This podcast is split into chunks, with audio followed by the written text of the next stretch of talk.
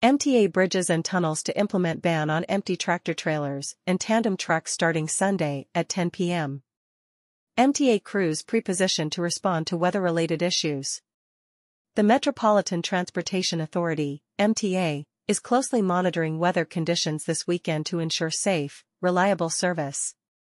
High winds, including gusts of up to 60 miles per hour on eastern Long Island, and 2 to 3 inches of rain, including short durations of rates of half an inch to 1 inch per hour, are expected to impact the metropolitan area Sunday and into Monday. MTA employees will be poised to respond to any weather-related issues, including removal of trees that may fall across tracks.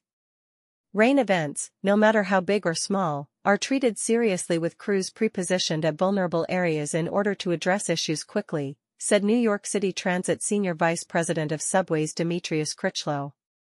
While the subway system can pump millions of gallons of water on a dry day, customers should still check MYmta prior to traveling, particularly during the overnight hours.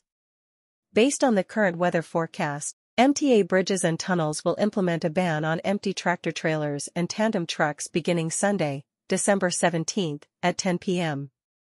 The ban is expected to be in place until 2 p.m., Monday, December 18. Pedestrian walkways at the Cross Bay Bridge and Marine Parkway Bridge will be closed during this time. Pedestrian walkways at the Robert F. Kennedy Bridge and the Henry Hudson Bridge will remain open as weather conditions permit.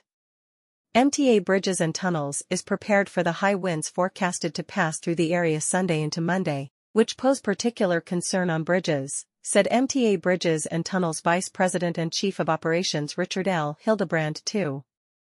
We will be closely monitoring wind speeds and conditions at our facilities and be ready to respond to any weather-related issues. Customers are encouraged to check new.mta.info for the latest service updates and to use caution while navigating the system. Customers should also sign up for real-time service alerts via text or email. These alerts are also available via the MTA's apps, MYmta and TrainTime.